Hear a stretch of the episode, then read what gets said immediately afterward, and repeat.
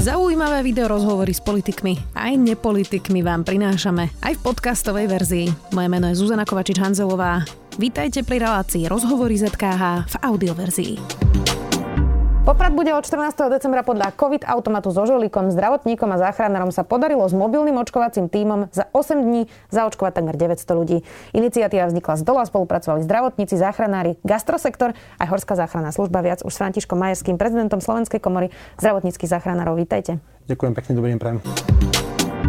900 ľudí za 8 dní, to je celkom slušné. Ako sa vám podarilo ich presvedčiť? Ja by som povedal, že sami sme, keď sme do toho sa rozhodli, že pôjdeme, lebo tá iniciatíva vznikla tak viacero, z viacero skupín, ako ste sama povedali, že zdravotníci, záchranári. Prvotný motiv bol pomôcť našej nemocnici, lebo bola v najhoršej situácii, aká bola za obidve vlny. Naozaj boli e, dni, keď sme už v podstate nemali žiadne vodné lôžko na áre, ani nie na COVID, ale ani na bežnom áre. Čiže sme sa rozhodli, že to musíme urobiť úplne inak a tú zákazu zastaviť už počas e, toho, aby sa ľudia nenakazovali. A jedna cesta jednoznačne momentálne je nestretávať sa a potom sa očkovať. Tak sme sa rozhodli, že pôjdeme do každej jednej dediny v okrese Poprad.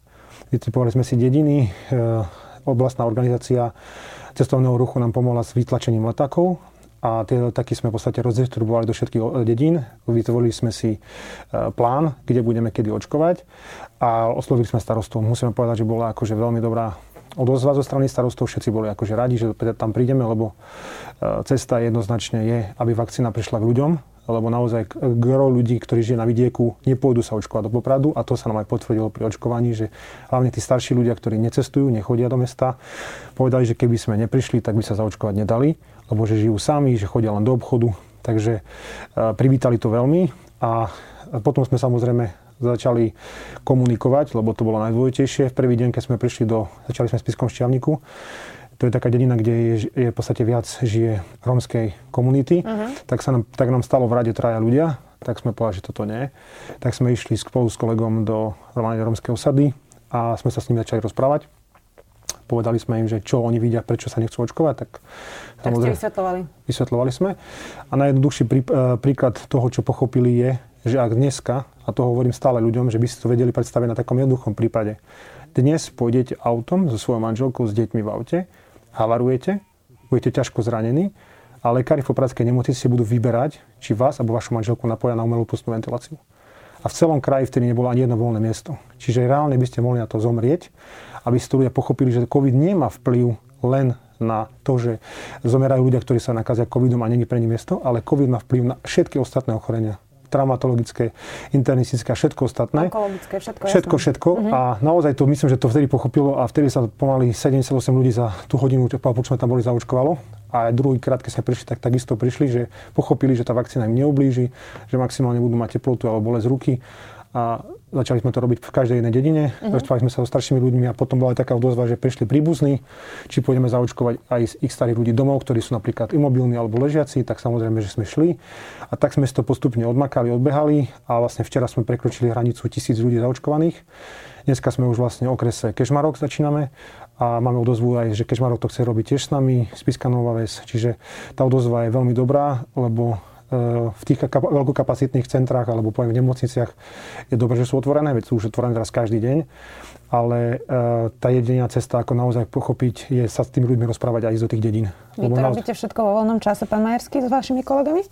No jasné, ako inak. Zadarmo vo voľnom čase očkujete ľudí? Áno, zadarmo vo voľnom čase. Ja dokonca absolútne, lebo ja nie, nie som akože člen očkovacieho týmu, ja len dám dokopy zachanárov, čiže ja to robím absolútne, že zadarmo.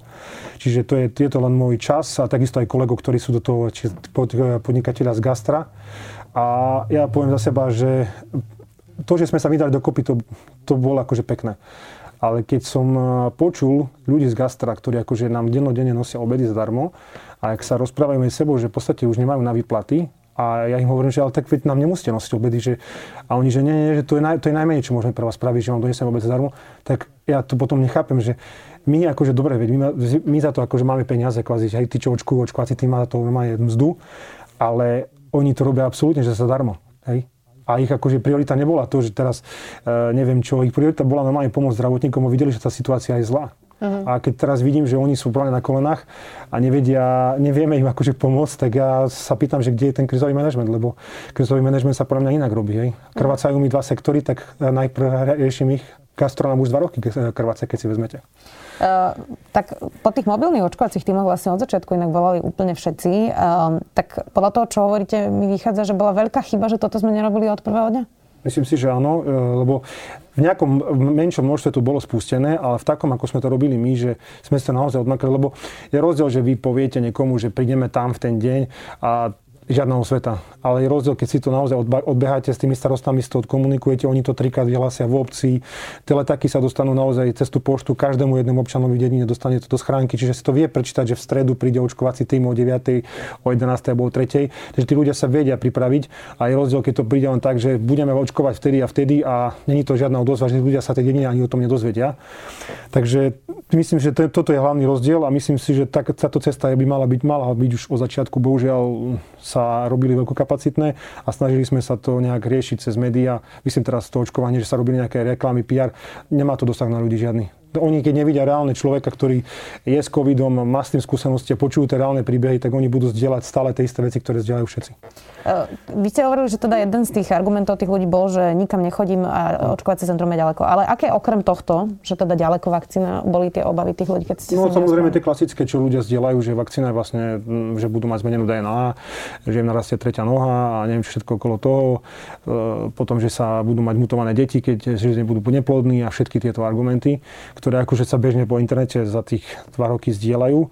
A keď sme im povedali, ako to naozaj v reálne v tej nemocnici je a že koľko ľudí, lebo napríklad u nás v Popradskej nemocnici, neviem, či možno boli dvaja pacienti, ktorí boli zaočkovaní a boli na COVID áre, ale gro, akože možno, že 95%, 98% ľudí, ktorí aj zomreli a na COVID áre, boli nezaočkovaní.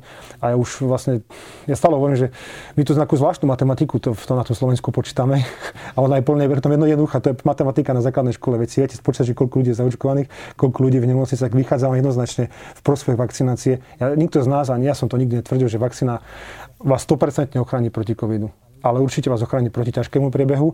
A treba si uvedomiť jednu vec, že my očkujeme ľudí, ktorí majú aj iné pridružené ochorenia naozaj, že majú cukrovku, vysoký tlak, majú problémy so srdcom a tá vakcína niektorých možno, že ani v takom už neochránilo, majú kopec iných diagnóz, ale môže im pomôcť tým, aby ten ťažký priebeh nemali. Čiže uh, momentálne iná cesta nie je. A myslím si, že tak skoro nebude. Čo hovoríte na to, čo teraz chválila vláda, 300 eur pre 60 plus ľudí za vakcínu? Ja som sa k tomu aj, myslím, že verejne vyjadril, sa na to pýtali. E, ja som bol jednoznačne proti. Pre mňa to príde ako úražka tejto vakcíny.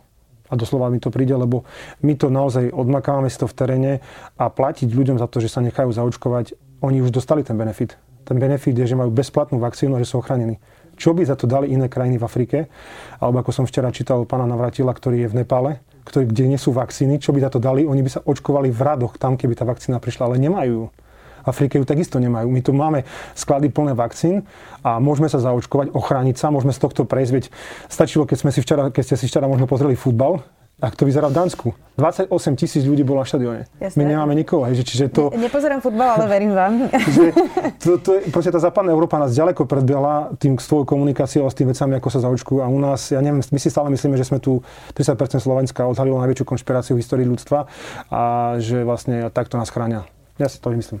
No ale veľká časť tých ľudí predsa nie sú antivaxery, nie? Sú nie, to tí ľudia, ktorých ste aj vy teraz očkovali, ktorí majú iba obyčajný strach, nie? Ja si myslím, že väčšina ľudí má obyčajný strach a väčšina ľudí e, proste povedala, že sa s tým nemá ako kde stretnúť. Hej, ako hovorím, na tom vidieku tí ľudia naozaj, že žijú sami, väčšinou tých starších ľudí, alebo maximálne idú do obchodu, alebo sa rozprávajú s nejakou susedkou.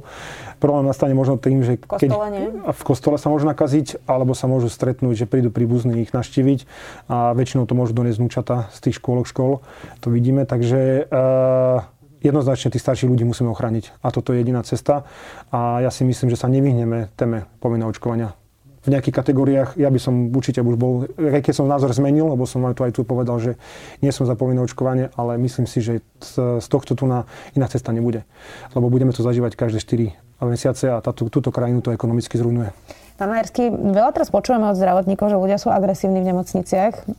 Ako to vyzerá v sanitkách? Sú pacienti, ktorí sú neočkovaní, väčšina z nich sú neočkovaní, ktorých vozíte do nemocnic agresívni? Sú agresívni. Samozrejme, že my si niektorých vieme samozrejme upratať. Je rozdiel, keď je posádka dvojčlená mužská, je rozdiel, keď tam je aj žena.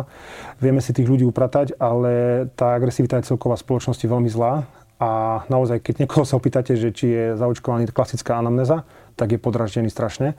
Len z tej otázky. Len z tej otázky. A mm. rodiny príslušníci tí sú neskutočne akože agresívni, že prečo sa to pýtame aj jedno s druhým. No je to základná nemecká otázka, lebo my sa potrebujeme takisto aj voči sebe, aj voči okoliu chrániť.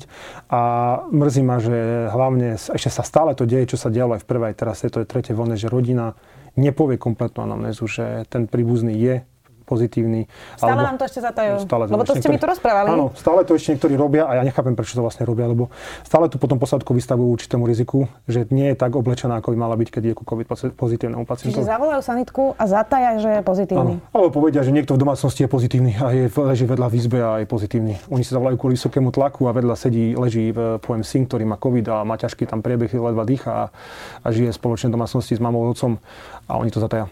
Mm-hmm. Stáva sa vám, že si zavolajú neskoro tú sanitku, lebo to je tiež, čo popisujú teraz veľmi často zdravotníci, že ano. mnohí títo e, ľudia si neskoro zavolajú pomoc. Je, je to hlavne vidieť tom, že tá delta je naozaj má oveľa agresívnejší útok a naozaj, že to, predtým pri tej alfe to možno, alebo tej druhej, e, tom druhej, druhej, druhému typu vírusu, to bolo také že trvalo to nejak 10 dní, kým sa to zhoršilo. Ale tuto je napríklad, jeden sa nakazíte, na druhý deň máte teploty, na tretí deň už kašlete a štvrtý deň už sa vám ťažko dýcha. Čiže naozaj ten nástup je veľmi rýchly a tí ľudia si naozaj tie prvé 2-3 dní myslia, že to zvládnu s paralenom a s, s, po prípade, že si dajú niečo na odbolesti, ale naozaj ten stav sa a čo je prekvapujúce, že nečakali sme, že toľko 40 50 bude mať taký zlý priebeh. Mm-hmm. Ak niekto tvrdí, že eh, aj keď dáta hovoria, že 90% ľudí je na 60 rokov, ale naozaj v nemocniciach sú 40 50 a zomreli ľudia. V našom regióne sme, eh, máme tri mladé rodiny, ktoré prišli do svojich otcov. Ste vyčerpaní? Mm, som už vyčerpaný, ale uh, nevzdávam sa. Ešte vo voľnom čase očkujete. Nevzdávam sa, lebo uh, nemôžeme sa všetci vzdať. By som to tak povedal. Nemôžeme sa všetci vzdať, lebo aj my sme unavení z toho všetkého, čo vidíme, sledujeme to, čo riešia bohužiaľ naši politici. Uh, ale nemôžeme sa vzdať, lebo keď sa vzdáme, tak uh, kto to bude robiť zamiesto nás? Rieši sa teraz rozpočet. Vy ako prezident komory ste požiadali poslancov aby v štátnom rozpočte zmenili vlastne tú kapitolu a zabezpečili vám mzdový nárok vo výške 1,3 násobku priemernej mzdy v národnom hospodárstve. Oni teda prišli s oveľa nižším návrhom a to je ten koeficient e, z 1,05 na 1,08 priemernej mzdy. To sú aké nominálne hodnoty, o čom rozprávame? Lebo toto človek asi nič nepovie, 1,8 a... Plat uh, zachanára dnes v hrubom je 1147 eur a oni nám chcú zvýšiť plat na 1190 eur, čiže o nejakých 33 eur v hrubom uh-huh. navýšenie platu. Po dvoch rokoch pandémie o 33 pan, eur. O 33 eur v hrubom, teraz hovorím o hrubom. Keď si pozriete, aké náklady, všetko, všetko jak išlo hore, to za ani školku nezaplatím svojim, svojim deťom, keď mám tak povedať. A akože ja som včera, včera som to povedal v médiách, že to nám ani radšej nemuseli nič zvyšovať. To je totálna úražka ľudí slušných. A ešte ako to urobili, že s nikým z kompetentných, ani komorov lekárov, ani sestier nekomunikovali. Je tu robiť nejaký pozmenujúci návrh k, k nemocniciam a dozvedeli sme sa to náhodou od poslancov z Národnej rady, ktorí sa to dozvedeli tiež večer predtým. Mne to príde ako maximálne seriózne, lebo minister Legvarský, predtým minister Krajčí povedal, že tie platy budú musieť skokovito ísť naraz hore toto nie je žiadny skokovitý narast. My sme hovorili o 1,3. Keď si to reálne vyrátate, my sme chceli, aby zachránár zarábal 1470 eur v hrubom, čo je 1100 eur v čistom. Akože keď toto je veľký peniaz pre niekoho na Slovensku, dať s ľuďom, ktorí tu dva roky bojujú, bojujú za tú krajinu, a to nehovorím o sestrách na COVID oddeleniach aj v nemocniciach, tak mi to príde akože, akože smutné. A keď oni povedali, že, že my nikam neodídeme, tak na to môžu zabúdať naši kolegovia mladí, ktorí nemajú tu rodiny, majú do Česka. Česko nám vykupuje zdravotníkov už posledný rok. Mm-hmm. Zachránár tam má cez 2000 eur v hrubom, čiže o 500-600 eur viacej, dostáva byt, dostáva iné benefity a tí Češi si nás jednoducho vedia zaplatiť a tam není žiadna jazyková bariéra, čiže naši ľudia odídu, ďalší mladí ľudia nám odchádzajú do Anglicka, čiže ak si niekto myslí, že tu niektorých ľudí odíde, udrží, týmto tu neudrží a po tretej vlne nám odíde veľmi veľa starších kolegov, ktoré naozaj to už psychicky a fyzicky nedávajú. Čiže ja si reálne myslím, že to bude mať dopad na záchrannú zdravotnú službu obrovský, alebo buď budeme mať nekvalitný personál, alebo nebudeme tam mať dostatok zdravotníckých záchranárov, alebo niektoré posadky jednoducho nebudeme vedieť postaviť. No to, že v okolitých štátoch zvyšovali platy aj záchranárov, aj Sestre. zdravotníkov, aj sestrám, to je fakt. To, že Slovensko to neurobilo ešte stále, to je tiež fakt. Uh, tak koľko to je peňazí uh, ročne, ktoré vy žiadate vlastne? O akej sume to hovoríme? No, aby sme si to vedeli predstaviť, ročne je do zdravotníctva 6 miliard eur. A my sme žiadali 12,5 milióna eur navýšenia ročné.